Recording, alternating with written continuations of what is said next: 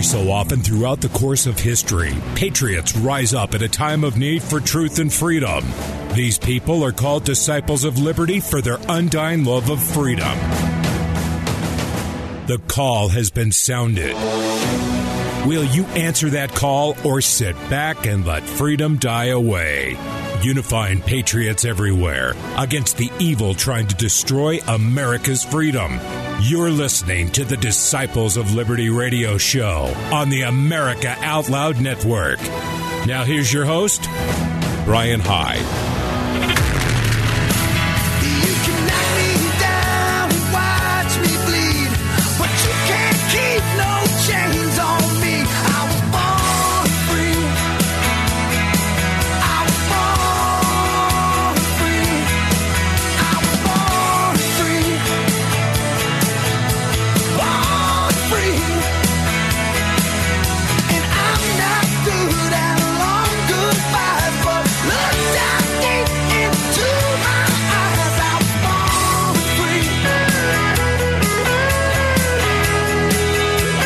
Hello there, and welcome to the Disciples of Liberty show.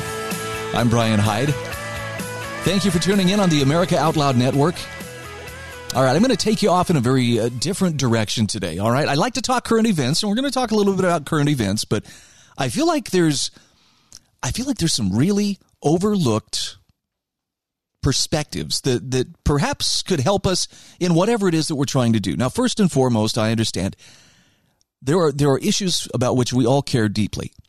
And in fact, I'm going to hazard a guess, stop me if I'm wrong, but uh, perhaps there are some issues you care strongly enough about that you would be willing to stick your neck out. You'd be willing to stand up and be counted in order to try to use your influence for good. Now that's going to look different for different people. Okay, some people will uh, they'll put on a uniform and a badge. Some people will um, stand up and protest, chain themselves to a tree or whatever, you know, to, to protest logging. I don't know. Whatever it is. The bottom line is it comes down to when we believe strongly enough in things, and, and by things I'm talking about uh, principles like liberty, like free markets, freedom of conscience, freedom of speech, freedom of religion.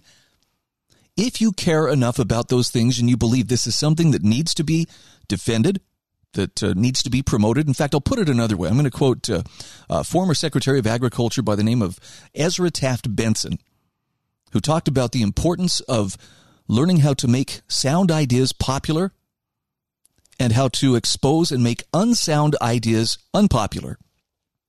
So, just as a for instance, if we were to say the idea of personal liberty is a sound idea, how would you go about making that more popular? And, you know, the flip side of the coin is, you know, the things that take away from it collectivism, socialism, other various other isms that subsume the rights of the individual. How would you go about exposing those and making them unpopular? Now, I got to preface what I'm about to say here with it's, it's not a matter of, of being known for what you're against or who makes you angry or who you don't like. There are plenty of people out there, and there's plenty of commentary out there that's driven by that uh, that enemy driven thinking. And it's you know I'm not going to pretend like it doesn't have a ready audience. In fact, a lot of people respond to it. But I'm going to ask you to consider: Is it possible people respond to this kind of thing because it's appealing to base emotions? In the same way that Carl's Jr. and I'm harkening back a few years. I don't watch much TV these days, but Carl's Jr. for a long time used very sexy girls to sell their very sexy hamburgers. So, you know, it was, yes, I love a good hamburger, but uh, when, when they put it on the screen with some eye candy to go along with it, it's not really so much my stomach they're appealing to as, you know, that, that hardwired sex appeal of, of the models that are promoting whatever the product is. Okay, well, it works the same way in promoting ideas. If you're using base emotions and fear is a base emotion. Hatred is a base emotion. Anger is a base emotion. To get people to feel those things or to think that they are feeling those things is not that hard. Here's the tough part inspiring people to stand for something because they recognize at some level in their soul that it's right, that it's good. And in fact, they recognize this at a level that they would be willing to stand up and suffer for their beliefs if necessary. Now, perhaps we know people who are like this. You know, I, I can think of a few people, but not very many. Part of that is because it's so much easier to just jump on social media and oh look, I've got a Ukrainian flag in my uh, avatar, or I've I've posted this uh, slogan Black Lives Matter, and look, I've got this icon that shows I'm a good person, or I just I made a very bold and and daring statement. I think racism is wrong. Wow, I mean that that kind of courage is well, it's not really courage at all, is it? So I want to spend some time today talking about how to change people's minds. And it's it's not you know like there's some kind of secret uh, alchemy that has to take place. Where we're going to transmute lead into gold. It's more of a matter of how we approach things. Am I going to require people to agree with me, or require people to think like I do, or to accept the ideas that I'm promoting, or am I going am I going to try to inspire them in a way that it's their decision and not just me twisting their arm until they say uncle? Does that make sense? So the first thing I want to do is I want to share with you an essay from Paul Rosenberg that illustrates why it's so much easier to try to appear as a good person than it is to actually live as a good person. And I think social media is probably the best example I can think of for, for how this plays out. He has an essay titled How a Twitter Mob is a Religious Experience. And he starts with a tweet. Here's, here's, the, here's the tweet people should not be treated differently because of their skin color. Now he says, I'll be brief, but he says, I want to explain how social media mobs provide people with a religious experience. And without this bit of understanding, he says, I don't think we can make proper sense of this new phenomenon. But to put it simply, social media mobs transmute painful emotions into a belief in one's own righteousness, which, by the way, is what religious experiences also do. So to explain, he says, I'm going to use a fairly standard religious experience, the evangelical conversion, as a comparison. And he says, well, this is with apologies to evangelicals. So please don't think he's trying to single you out and ridicule you. It's just look at the parallels. Number one, the convert is deeply affected, usually guilty, by the less than ideal facts of his or her own life. Number two, they're given a reason to believe that they can be something better by the sacrifice of Jesus to redeem them. Number three, once they accept that, they emerge as a new creature with righteousness conferred upon them by God Himself. So the person going through this comes to the other side feeling newly righteous. And so the process can be summarized as the transmutation of base emotions into righteousness. And the process turns on the reason, upon the reason to believe. Now he says, please bear in mind, I'm not saying that this is fraudulent or that it's the only religious experience, but just using it as an example. His point is this is the very same process we see in the Twitter mob. And the best example of this are the Twitter mobs that centered on the COVID event. Now he says, I'm not trying to slam either side with this. It's just such an overwhelming example that I can't begin with any other. So let's go through it in stages. So, number one, the beginning state of this religious experience was fear. The social media algorithms ramped it up, of course, maximizing engagement and creating large groups of very frightened people. Number two, because there is no God in this process to confer righteousness, righteousness had to be manufactured by creating Satan figures to oppose. Opposition to pure equal, evil equals righteousness. That, that role fell to those who resisted wearing masks and then was passed to the unvaxxed. Number three, next came the reason to believe, and for the social media mob, it was behavioral, rising to the level of chemical. The confirmation of others has been a factor in all sorts of group experiences, but it was taken to a new level by the Facebook and Twitter algorithms and the bots pushing those algos. Likes, shares, and thumbs up are little shots of dopamine. They're addictive and they're powerful. This provided a more sufficient, a more than sufficient reason to believe. And number four, in the end, reviling the non-compliant conferred righteousness upon the mob. So what we see in that process then is fear being transmuted into righteousness. Now he says it's also worth noting that breaking out of these groups can be very difficult. Here's a passage from Sam Keen's The Passionate Life to make the point. Quote, It is disturbing for an individual to reject the tribe's claim to self-righteousness because it excludes him or her from the civil religion, the social immortality system, and the ritual of scapegoating. in which guilt is alleviated by being assigned to an outcast or enemy that the tribe may destroy in the name of God. End quote. Yeah, we definitely saw that play out over the course of, you know, the pandemic and the lockdowns. So Paul Rosenberg says it's important to see that one religious experience of this type rolls directly into another. So in this case, the mobs moved directly from the declining COVID experience into the new Ukraine experience. And again, he says, I'm not picking sides. I'm just pointing out that the response to the war in Ukraine became an instant worldwide phenomenon, while the war in Yemen never did. Even World War II didn't start out with millions of young people carrying around flags of a foreign country. So, with fairly few exceptions, the people who now hold Putin as a devil figure are the same ones who held the unvaxxed as devil figures. The process has been the same. The only thing that's changed has been the devil figures. Now, he says, having made my point, I'm going to stop here. He says, I don't feel nearly as good writing what's wrong articles as I do with what's right pieces. But Paul Rosenberg says, I simply thought this one was important enough to publish. I didn't want to look back years from now and think that I really should have done more.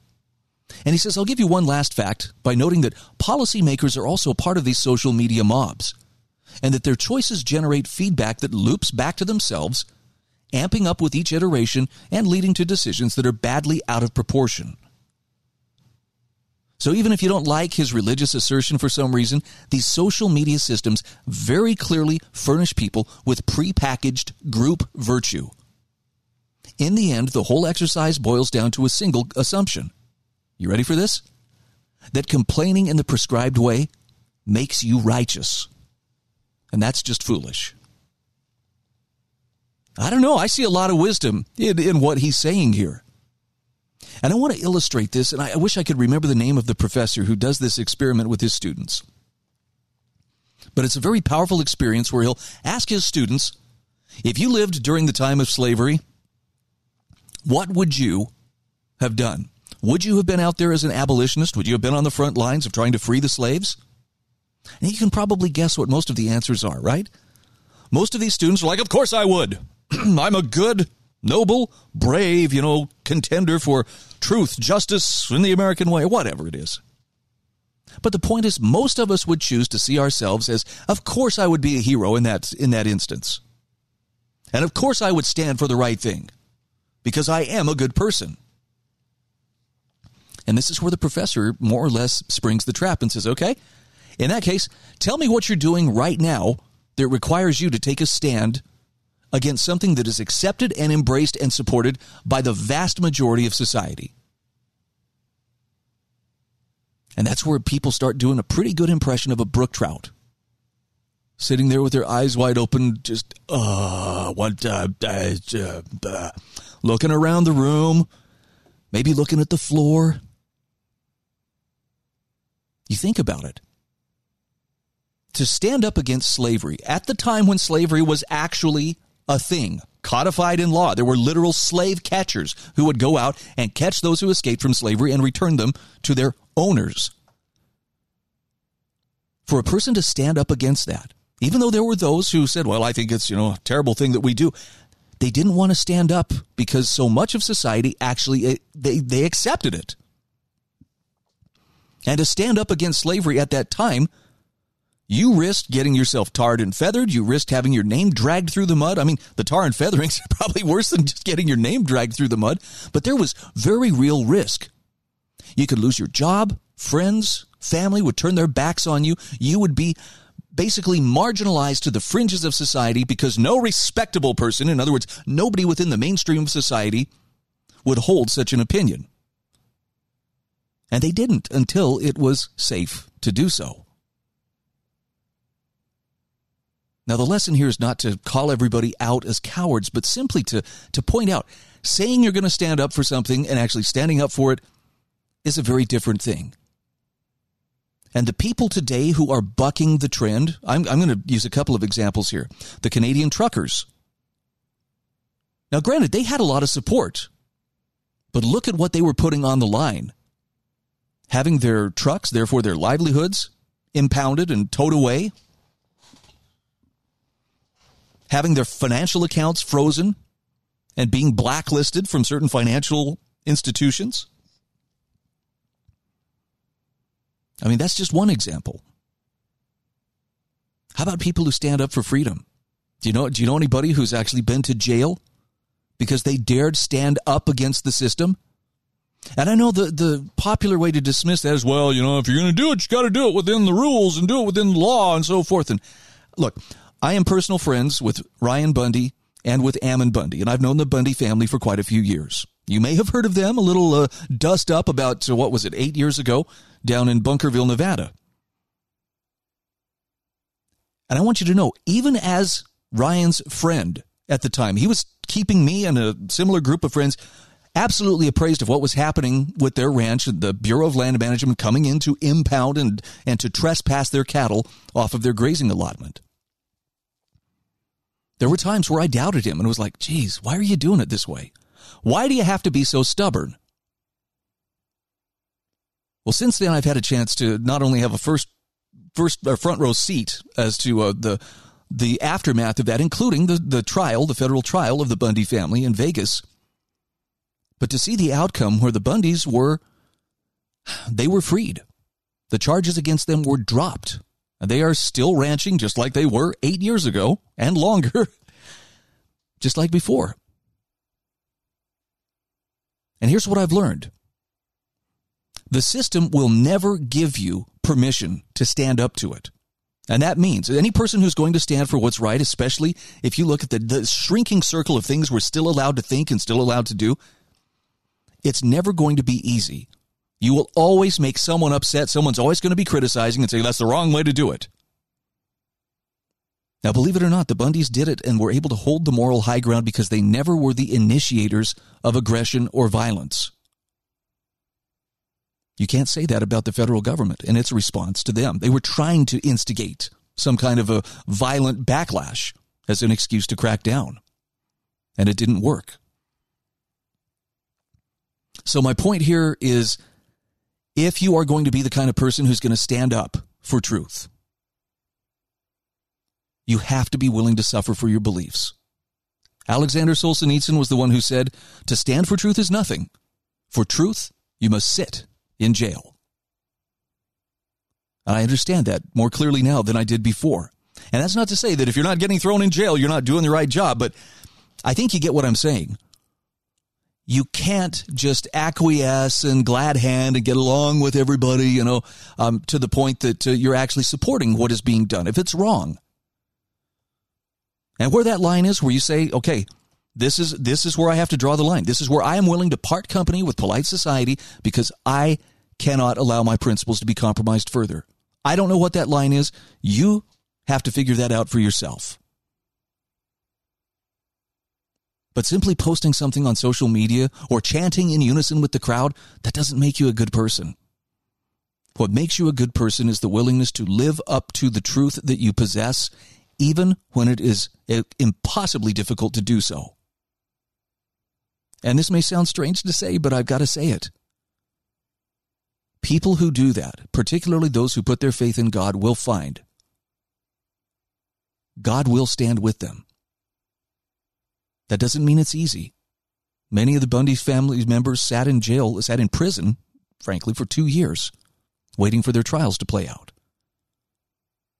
But when they were freed, to them it was absolutely a matter of faith. It was their faith that liberated them and nothing else. All right, let me let me shift to a slightly happier way to look at this. Let's talk about how to change someone's mind. Walker Larson, writing for intellectualtakeout.org, says I was recently chatting with a group of people when the dialogue drifted to what could be done about the problems in our society.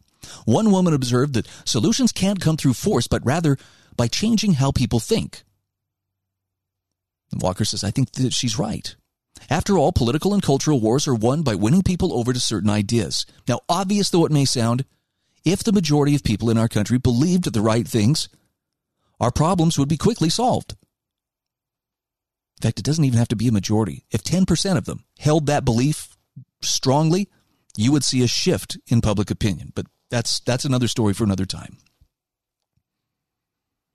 Now, Arguably, then, the battle is less about winning a particular election or funding a particular effort or establishing a particular law, although those things are important too, than it is about winning the war for minds.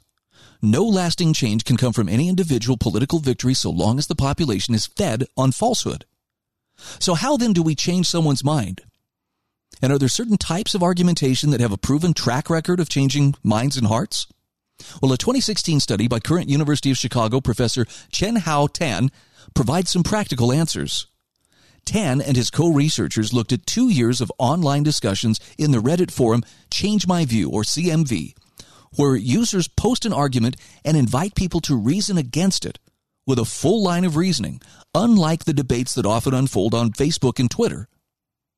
Now, granted, users of CMV are clearly inviting dialogue, so they're already open to persuasion more than the average person.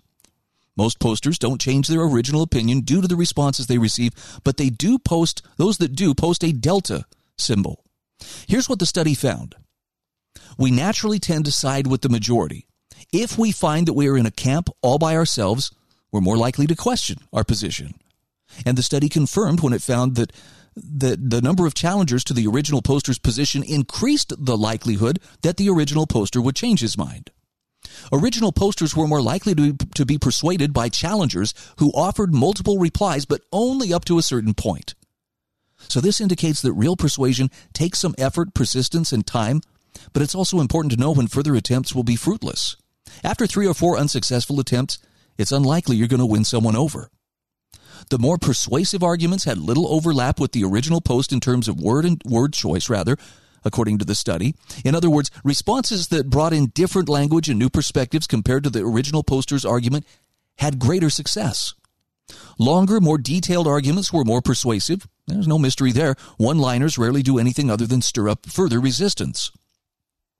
Arguments with calmer language were more persuasive. So, unless you're appealing to an audience already in your favor, inflammatory language will probably convince no one. It'll just cause more pushback. Arguments that cited outside information using links proved more successful, as did those that used examples. I like this one. Articles or arguments that used the hedging. Phrases like, it could be the case, were more likely to persuade. Another variation of this that I've used with, with a great deal of success is, to the best of my understanding, you know, here's how it is. Or as far as I know, this is the case. Arguments that used more personal pronouns were more influential. Now, that might be because personal connection and emotion play a big role in, in persuasion. Arguments that quoted the original poster were not persuasive. Now, this may be because the original poster could become defensive if they felt their words were being used against them. We know from other studies that people can respond with strong negative emotion when faced with evidence contrary to their beliefs, especially if those beliefs are integral to their identity. So anything perceived as threatening or critical will just heighten that response. Now, he gives a few further rules. I'm just going to list off four of these. This is from Anatol Rapoport's Rules About Criticizing Someone, articulated by Daniel Dennett. Another helpful tool to help change someone's mind. Number one, you should attempt to uh, re express your target's position so clearly, vividly, and fairly that your target says, Thanks, I wish I'd thought of putting it that way.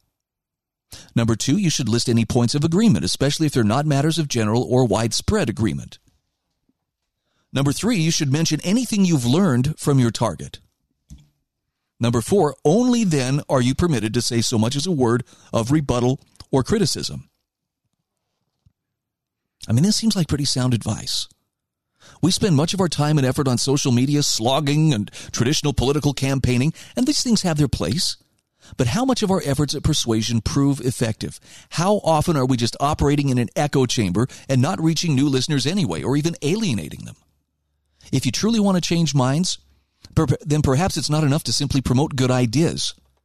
We have to teach people to effectively spread those ideas by being true rhetoricians and pers- persuasive purveyors of truth.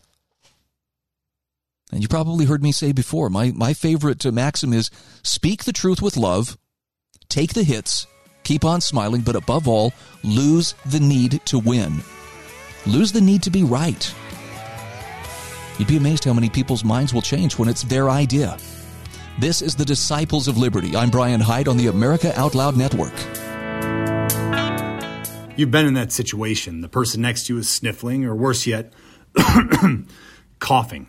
Flu, cold, and coronaviruses are everywhere. Wouldn't it be great if you had a way to reduce these threats with an invisible mask as an additional layer of protection? Sold by hundreds of pharmacists and medical doctors, our American made povidone iodine antiviral nasal spray, Cofix RX, lasts for hours deactivating viruses and germs while protecting you from airborne pathogens that make us sick. America Out Loud listeners get 20% off.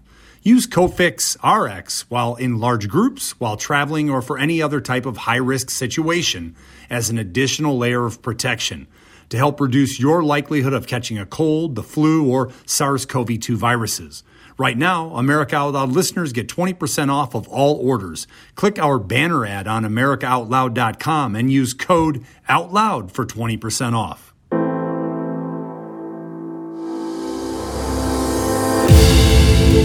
Spirit of American liberty and justice is woven into the soul of America out loud. Now, we invite you, friends, to invest some of your time with our magnificent family of experts, their minds and voices. It's all back at AmericaOutloud.com. Liberty and justice for all.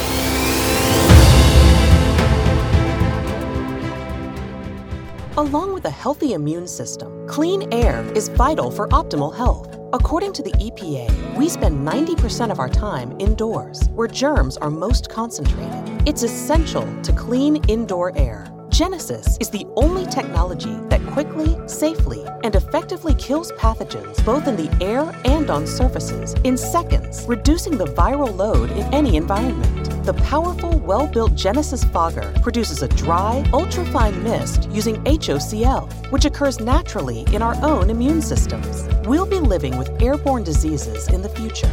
New viruses and antibiotic resistant superbugs are no problem for Genesis. With Genesis, you'll be ready for what's next. Visit genesisfogger.com. America Out Loud listeners receive a 15% discount with promo code OUTLOUD at genesisfogger.com slash outloud.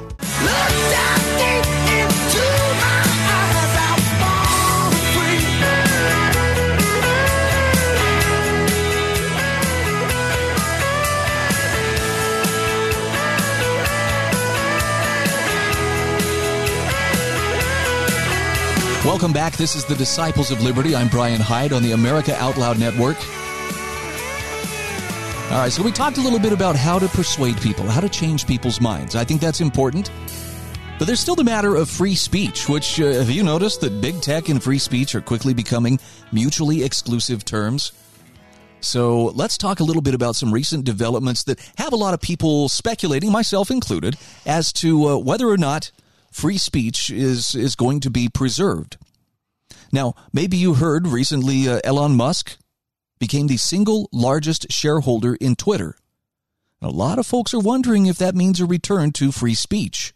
Got an article here from Jeffrey Tucker from the uh, Brownstone Institute. Can Elon Musk defeat the censors? This is some great background. Tucker says a remarkable and truth telling post appeared over the weekend from the co founder and former CEO of Twitter, Jack Dorsey. Despite how the platform went to heck under his leadership, presuming he ever really had control, he has done good for the world. For years, he has seemed to object to how his own company was operating. He would defy even his own censors by posting radically pro freedom links, knowing his own employees could not really block his own speech. After long battles, he finally resigned as CEO, not in protest or even in expressed sadness, but merely to walk away. Now, most of us had an intuition as to why. He just couldn't seem to turn the ship around to make it the inclusive and broad platform it was supposed to be. It had become a canned, highly censored venue for official thought with legions of heretics purged daily, often at the urging of the Biden administration. So here's the tweet that Jack Dorsey sent. The days of Usenet, IRC, the web, and even email with PGP were amazing. Centralizing discovery and identity into corporations really damaged the internet. I realize I'm partially to blame and regret it. That's it. Now, Jeffrey Tucker says such a statement is highly unusual in this world. In fact, he says, I share his nostalgia. In fact, I wrote whole books about the glorious consumer friendly innovations in social media and finance. I've not looked back on those books simply because it would be too heartbreaking. The centralization of the platforms led to their demise. And this is because such platforms are too easily captured by government. And they have been. He says it's the strangest thing to see enterprising companies enter and then stay on the long trajectory to their own extinction. Not even the CEO can stop it, even if he knows how, even if he wants to. Now, over the same weekend as Jack's tweet, Elon Musk revealed what he had been hinting about in the previous week, and he threw down $2.8 billion to become Twitter's largest single shareholder with a 9.2% stake in the company. And it was then quickly he was then quickly invited to join the board of directors. Now this is screen level capitalist drama and tremendously exciting. Jeffrey Tucker says as I've written before, Musk has established himself as an enemy of the state, opposing lockdowns and mandates and generally refusing to go along with the great reset agenda. And he has the money and credibility to back it up. Will he somehow manage to save Twitter from itself? Well, Tucker says, I doubt it, but so does he. Now the company has to listen to him. He wants access to their algorithms and ban lists. He wants to know how posts get promoted and why posts sink without a trace. He wants to know the how and why of the bans of scientists, philosophers, entrepreneurs, and journalists. The wrecking of Twitter over several years has made a mighty contribution to throttling free speech and debate in the U.S. And this is because Twitter figured out a way to train major influencers to craft their posted thoughts to conform to official priorities. Now, Jeffrey Tucker says the company even wrote in a protocol that forced users to take down their own posts as if to shame people into granting Twitter's control of messaging. It has felt to many people that they were being pressured to lie, sort of like what one would find in a dystopian novel. So, what will Musk do? Well, Musk has not somehow taken over the company, but his influence is suddenly huge, especially since the stock jumped 26% on the news. He will seek transparency. Then he will seek to unban many accounts, or at least that's the best guess. Then he will seek reforms that allow speech on the platform with basic rules that everyone once had, before the days when social media became nationalized by the CDC and the rest. Then he might seek real structural change, moving to a more decentralized model rooted in user control via blockchain ledgers rather than centralized control. This is the dream in any case, and the attempt is certainly worth the effort. Now he says, I do worry that his big news has created expectations that are too high. Musk cannot stop the purges yet. He cannot unban, account, unban accounts yet. He cannot upend the company. At best, his influence will introduce a pause Will he now be blamed for all the tribulation its users face? That would be unfair, and yet there are signs that this is already happening. Jeffrey Tucker says people generally underappreciated the reach and influence of the main players in big tech. It's well and good that alternatives exist, such as Gettr, Gab, Parler, Telegram, and so on. All of these are great, and Brownstone Institute uses all of them. Similarly, the egregiously censorious YouTube has viable alternatives in Rumble and Odysee. but they are nowhere near competing in reach and network power of these legacy platforms, such as Twitter and Facebook. We are talking about factors of 100 or even 10,000 times the reach or much more. Now, he says, generally, I've been with George Gilder in my prediction about how all of this would turn out in the long run. These large companies that now rule will gradually fade in importance as more powerful, agile, and decentralized solutions replace them. The newer technologies are more rooted in actual human experience and aspiration, whereas the old technologies have been captured in the way that Jack Dorsey describes. Still, between here and there, there could be many steps along the way. And what Musk has done here is quite impressive, but also unique. There are not too many people in the world who have both the motivation and the resources to accomplish something like this. If it works, it will be remarkable. If it fails, well, he can move on to start an alternative. And by the way, and maybe this is obvious, but it's not easy to build new platforms. Trump's own Truth Social continues to fail. Too many shortcuts, not enough programmers, too much fear, too many trolls, too high an expectation. These platforms specialize in looking effortless, but they are anything but. And there are also much deeper problems. Jeffrey Tucker says, while all of this is brilliant and delightful to watch, the real problems are much deeper than one algorithm at one company. the capturing of big media and big tech by big government, and we should be clear here, I mean government as controlled not by politicians, but rather the administrative state, is much more far reaching. The salient trend of our time is for governments to outsource their hegemonic aspirations to the private sector, simply as a way of avoiding the legal limits on public power. Tucker says you can pretty well discern everything you need to know about what this machinery wants for our lives by reading the New York Times. The Times daily reminds its readers that the war on dissidents is still on. There will be no apologies for two years of disaster.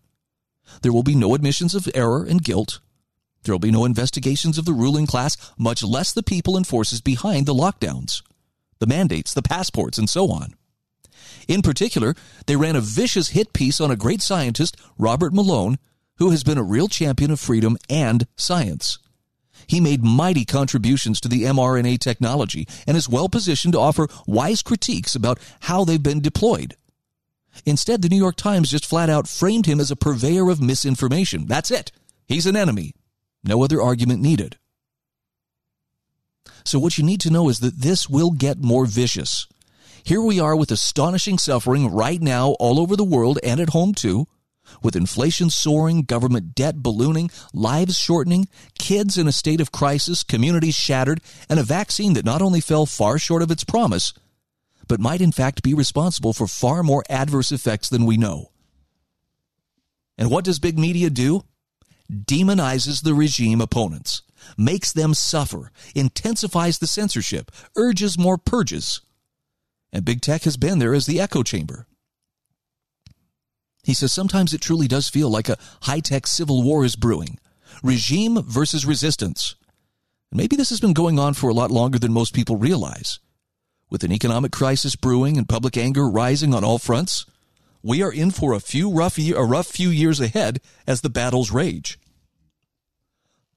Musk's taking control of Twitter is a bright spot. Jeffrey Tucker says it gives the world a brilliant example of something we've not seen for a very long time it reveals how great wealth can be used to challenge power to stop doing evil. It's just a beginning. And it simply cannot succeed without the mighty force of public opinion, not only in the U.S., but all over the world, that refuses and rejects the new normal for the simple and beautiful reality of freedom itself. I like that. It's encouraging. And I think that there may be some there may be some reasons to be optimistic. Now, I'm going to shift from here into another article. This one's from the Foundation for Economic Education from Dan Sanchez and Liam McCollum regarding big big tech and free speech and how both the left and the right are wrong on how to approach this issue. They say the war of words over online speech has been fierce and apparently unresolvable. From the left, we have calls to crack down on misinformation and mounting pressure on internet companies to take down dangerous uh, COVID 19 content, especially. President Biden went so far as to accuse Facebook of killing people by allowing vaccine misinformation on its platform. In response to COVID related episodes of Joe Rogan's podcast, U.S. Surgeon General Vivek Murthy argued that technology companies have a role in limiting the spread of COVID misinformation. White House Press Secretary Jen Psaki piled on also, calling Spotify's new policy introducing content advisory warnings at the beginning of Joe Rogan's podcasts a positive step. But there's much more that can be done, she said. Meanwhile, from the right, we have denunciations of such big tech content moderation as violations of free speech. Several Republicans have even been calling for counter legislation. For example, in 2020, President Trump signed an executive order watering down Section 230 of the Communications Decency Act, which grants social media companies immunity from liability for actions taken on their platforms by users. Republican lawmakers in both Texas and Florida passed bills that give the government control over social media's content moderation practices. Now, both of these bills have been challenged in the courts, but this hasn't stopped Republican lawmakers in numerous other states from introducing similar legislation. Republican Senator Josh Hawley has suggested using antitrust law to break up big tech companies over censorship, while others on the right have called for outright nationalization of Twitter and Facebook.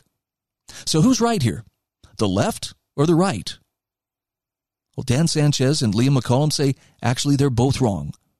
we can see how if we first realize that most, if not all, issues of speech, or speech rights rather, boil down to issues of property rights. So in Ayn Rand's book, Atlas Shrugged, when Hank Rearden refuses to host a journalist whose perspective he finds odious, he is implored to tolerate the opinions of others and respect their right of free speech. Rearden's terse reply makes an important point. In my house, now, as an economist and political philosopher named Murray Rothbard wrote, freedom of speech is supposed to mean the right of everyone to say whatever he likes. But the neglected question is where? In other words, what's the venue? And most importantly, who owns that venue? To unravel seemingly knotty problems of speech rights, the proper course, according to Rothbard, is to find and identify the property rights involved. And this process will resolve any apparent conflicts of rights, for property rights are always precise and legally recognizable. So Rothbard used this procedure to debunk a popular pro censorship talking point that free speech rights do not, in the words of Justice Oliver Wendell Holmes, protect a man falsely shouting fire in a theater and causing a panic, because such speech would present a clear and present danger to public safety. As Rothbard demonstrated, public safety does not require any such loophole for censorship. Again, the question is who owns the venue? And that question is key because true ownership means having the right to dispose of one's property however one chooses.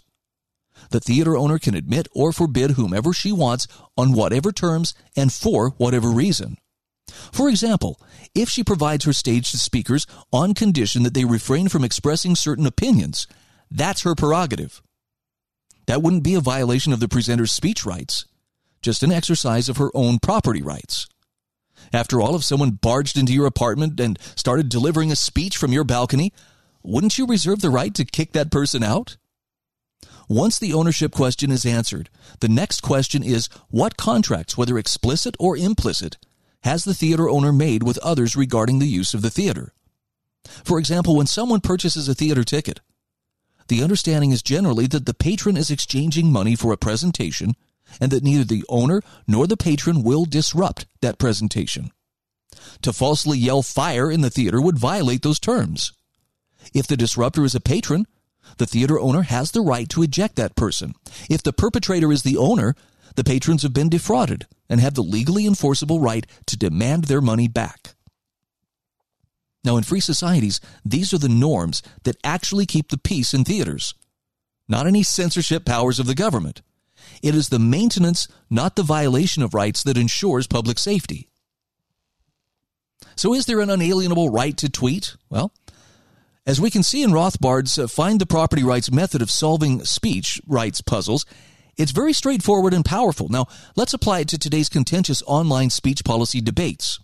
Online freedom of speech, to paraphrase Rothbard, is supposed to mean the right of everyone to tweet whatever he likes. But the neglected question is where? And where can seem a tricky question when it comes to the internet because we tend to think of cyberspace and the cloud in such ethereal terms. But as a popular meme puts it, the cloud is just someone else's computer. Whenever someone posts a tweet, a YouTube video, or any other piece of online content, it is hosted in a server farm somewhere.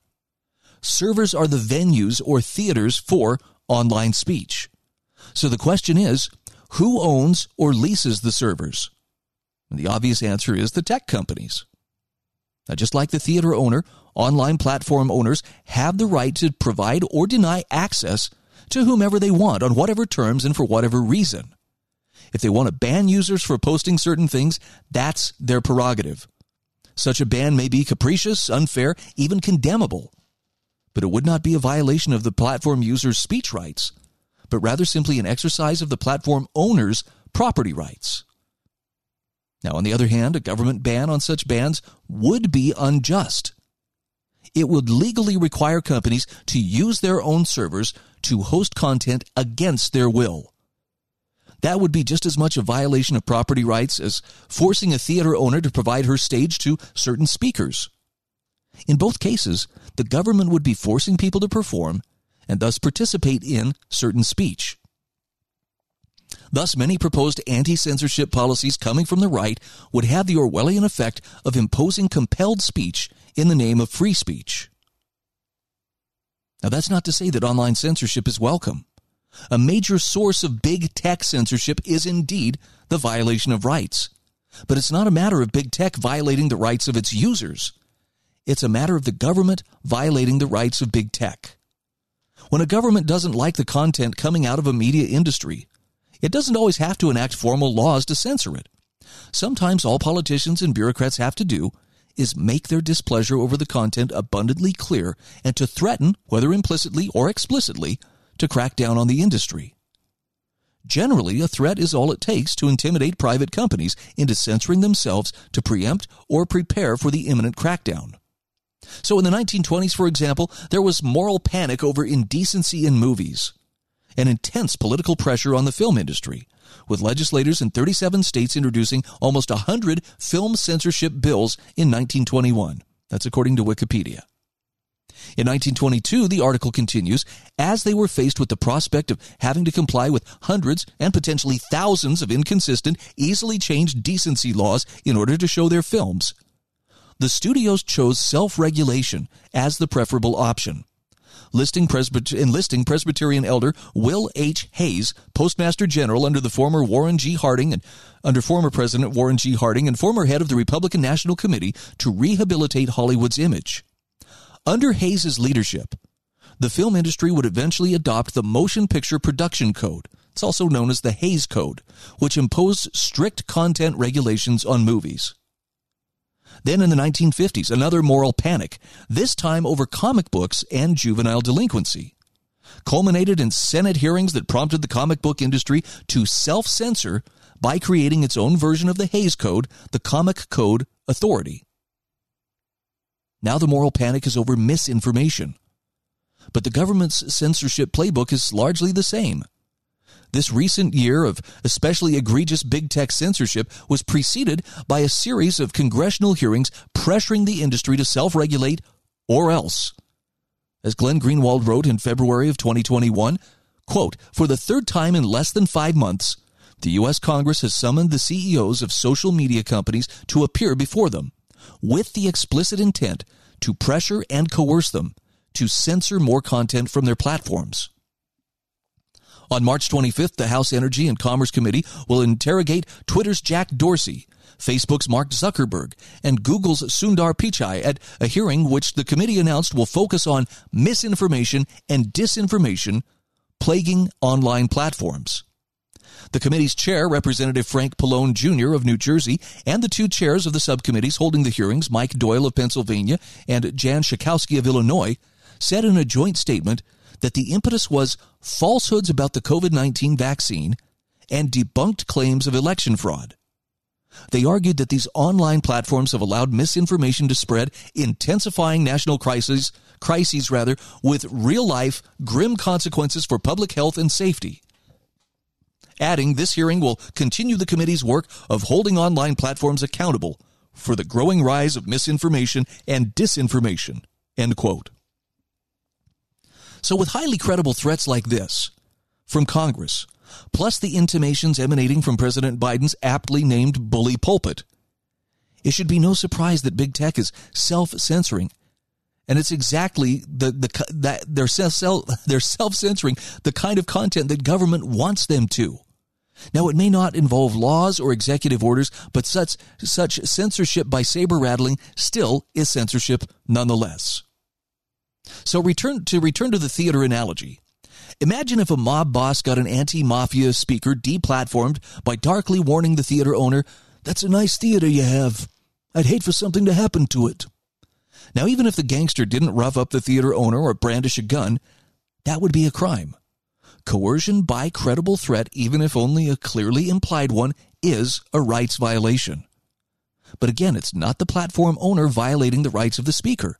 It's the censorious thugs, whether in the government or the mafia, violating the rights of the platform owner. Now, in the above scenario, what would be the best path to justice? Should the community unite to defend the theater owner against the mob boss? Or should they issue their own threat against the already beleaguered theater owner for persecuting the speaker?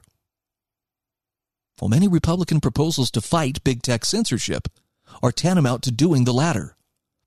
Now, this is not to paint the big tech companies as wholly innocent. If they had braver leadership, they would have pushed back instead of being so easily intimidated. So maybe Elon Musk will help Twitter grow a spine. Who knows? Plus, some within the companies are already ideologically predisposed to this kind of censorship anyway. And some big tech companies have even pushed for regulation, probably because it would burden their small competitors more than it would burden them. But these problems too would only be made worse, not better, by getting the government more involved. Indeed, doing so will inevitably backfire on the conservatives and libertarians who push for that. Any additional government power to regulate online platforms will likely be twisted to censor critics of the government more, not less. So, yes, big tech has been censoring its users to manipulate public discourse and promote an agenda. Yes, it's condemnable, but A, it's also within their property rights, and B, they're doing it under duress. They censor because they are censored. So Dan Sanchez and Liam McCollum say to fight online censorship, we must strike its roots. And those roots are to be found not in the valley, but in the swamp. Now, my first inclination on reading this was I really wanted to push back and go, ah, but I, but I hate that censorship. I hate how big tech is doing the dirty work for big government. But I have to reluctantly admit, these guys are right.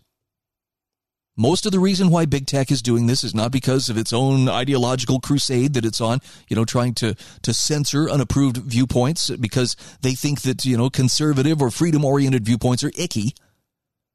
They are definitely being leaned on by people, you know, further up the political food chain. And to the point that companies have, have climbed into bed with government. See, this is where the waters start to get just a little bit muddy for me. Bear with me on this, but the vaccine mandates, you know, where people were told, take the jab or lose your job. What if companies had just said, hell no, we're not going to do that. We're not going to force that on our employees. Oh, I know they would. Well, OSHA will come after us and they'd fine us fourteen thousand dollars a day per person. I know that was the threat, and government's pretty good at flexing and puffing itself up to try to look bigger and more powerful than it actually is. But for the companies that willingly got in bed with government, yeah, I, I have a little less sympathy for them.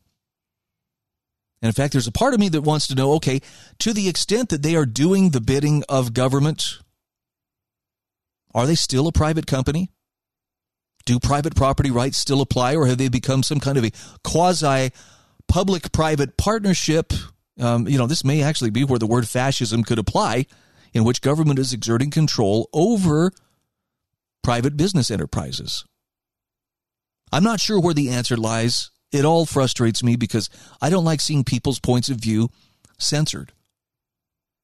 And it's probably, I don't know, you know, frankly, I'm a little bit disappointed that uh, I haven't had more warnings, more timeouts, more time in Facebook jail, a ban here or suspension there. Makes me feel like maybe I'm just not doing uh, my best work, or I don't know. Please, I, I got to be on a list somewhere. Otherwise, I've wasted the last 20 years of my life. Okay, enough, enough claims. You know, if, am I a problem child? Yeah, I'm sure to someone. But the problem is there are a lot of people out there who are labeled as and treated as problem children who nonetheless have worthwhile points of view worth considering.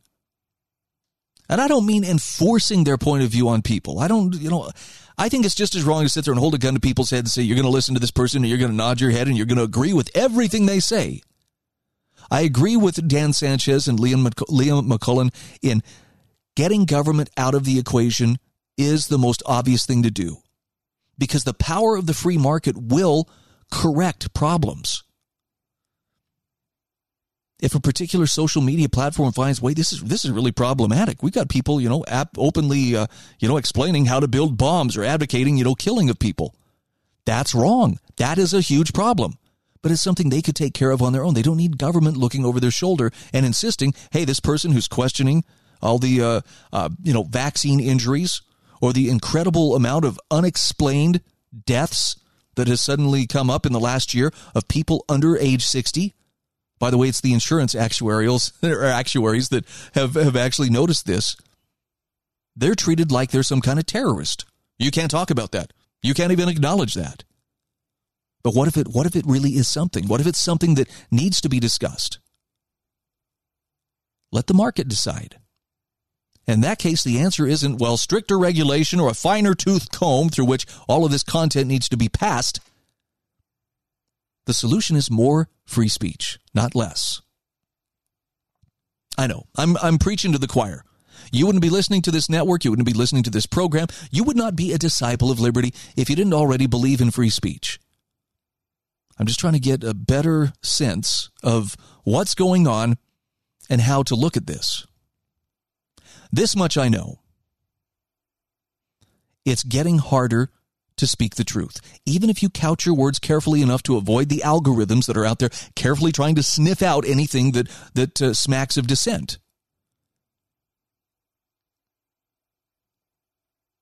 But if we ever needed people to be dedicated speakers of truth, this is that time.